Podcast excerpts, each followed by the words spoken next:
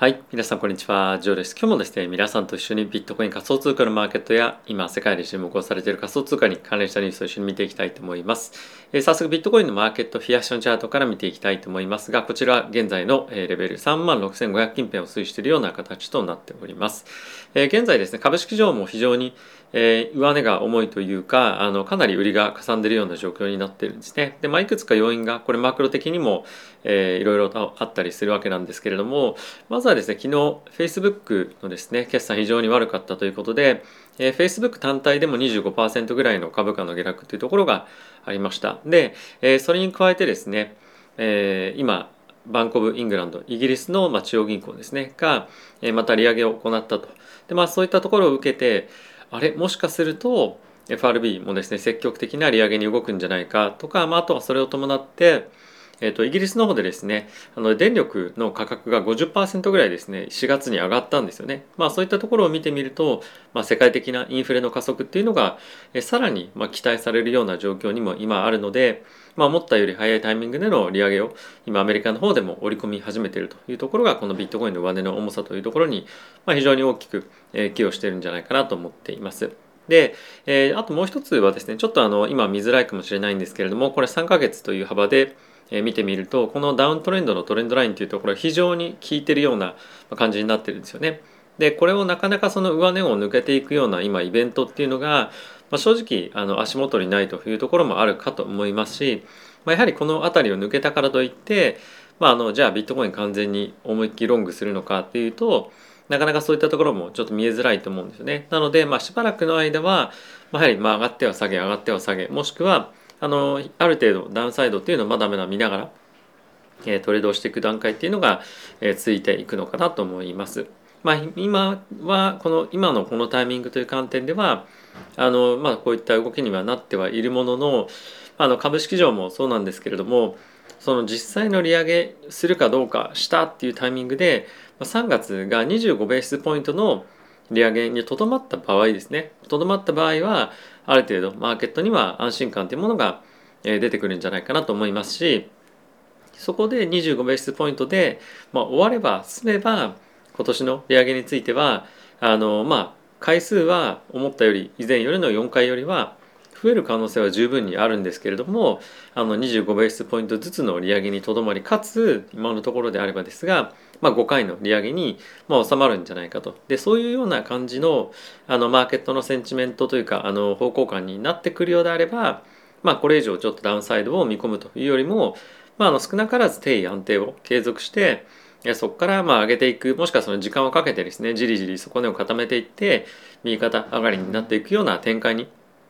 まあ、なるんじゃないかなと僕は思っています。なので、まあ、今しばらくはあの非常に我慢の状況が、え続くんじゃないかなと思いますし、まあ、これについてはあのなんて言うんですかね実際にまあ起こってみないと分かんないんですが、まあ、僕はまあそういうふうに見ています。なのでまあこの定位安定のタイミングではまあ、仕込むタイミングとして悪くないかなと思います。プラス、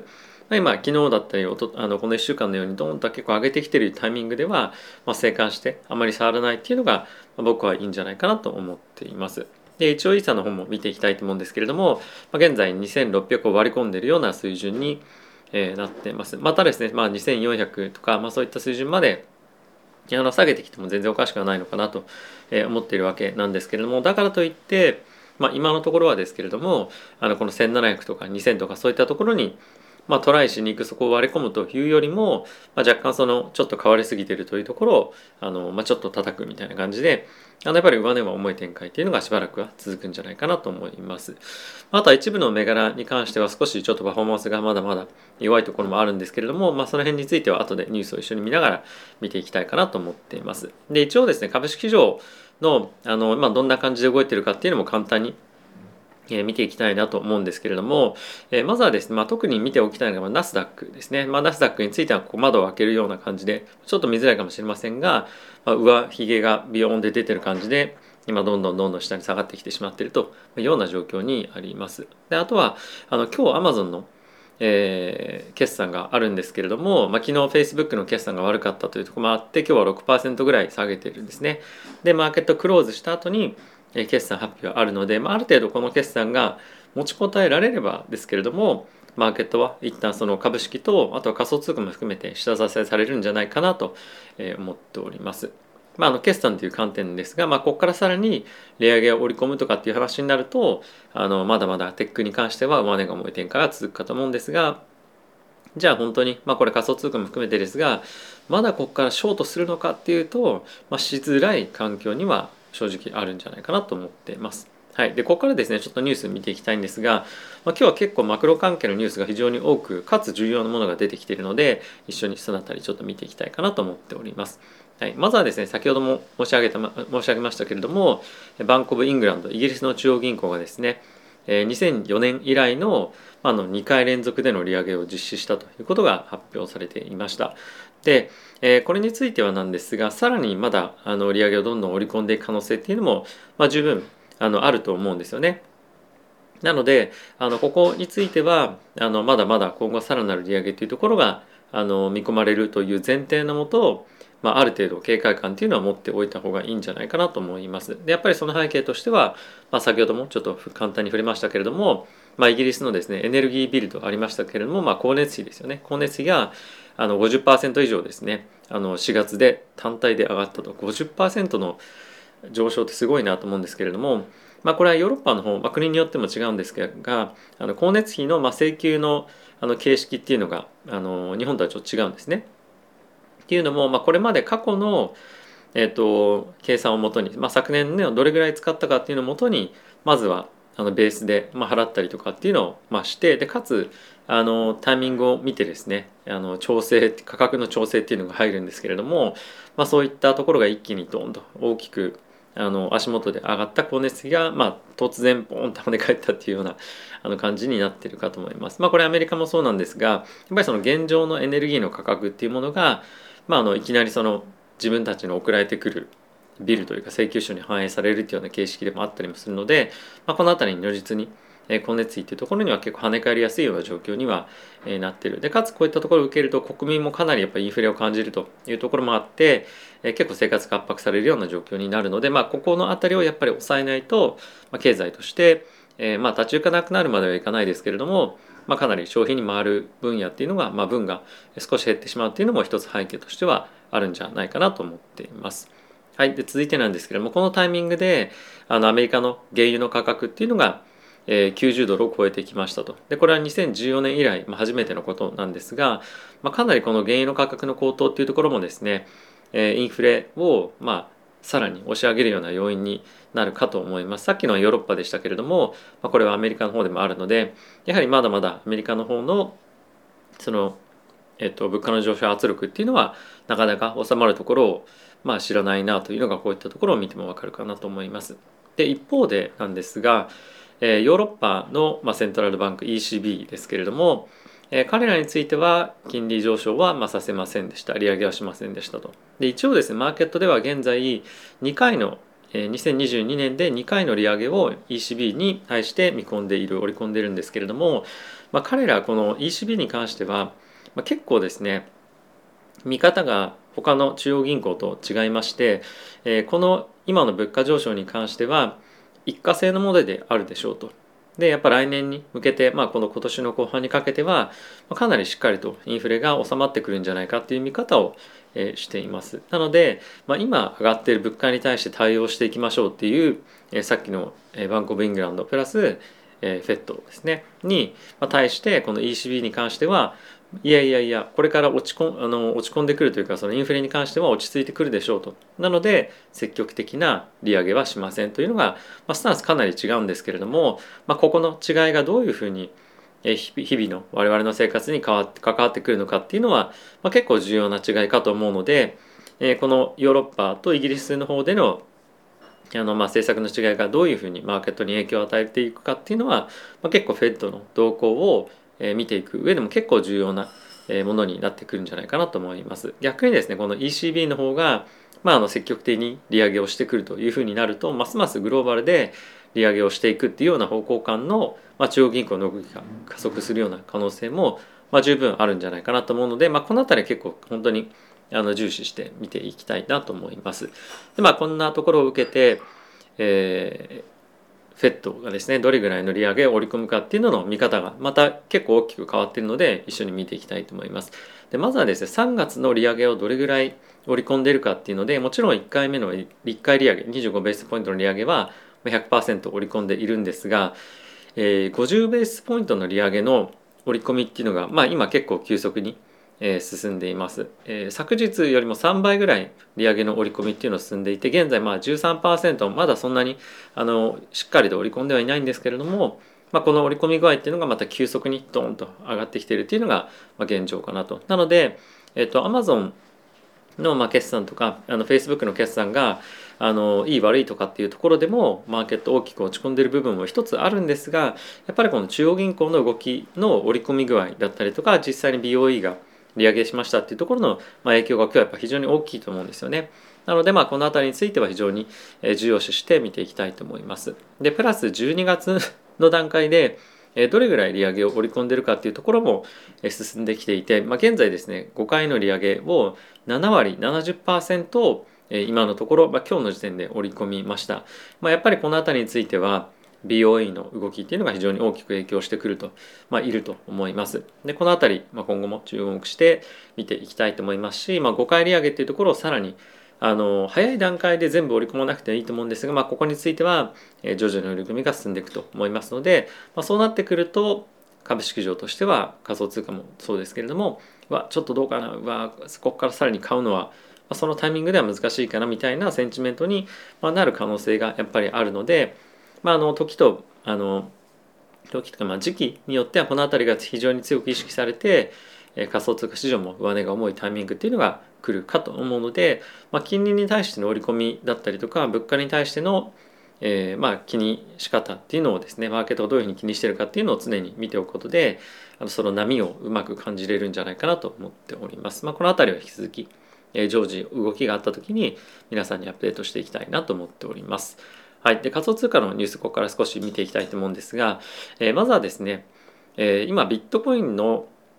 動きに対してまあ少し強気な見方も出ていますよっていうのが、まあ、一つ出ていますと。でえちょっとさっき言ってたことと違くないみたいな感じかもしれませんが、まあ、一応ですね今ちょっとドルインデックスっていうのが一つあるんですけれどもこれがドルインデックスどんどんどんどん強く、えー、上がっていったんですがここでちょっとあの今下がるトレンドに来るんじゃないかっていうのが、まあ、一つ見られていますと。でこれなぜかっていうと、まあ、今ですね、まあ、さっきも見た通りどんどんどんどん利上げっていうものをま織り込んでいくことによって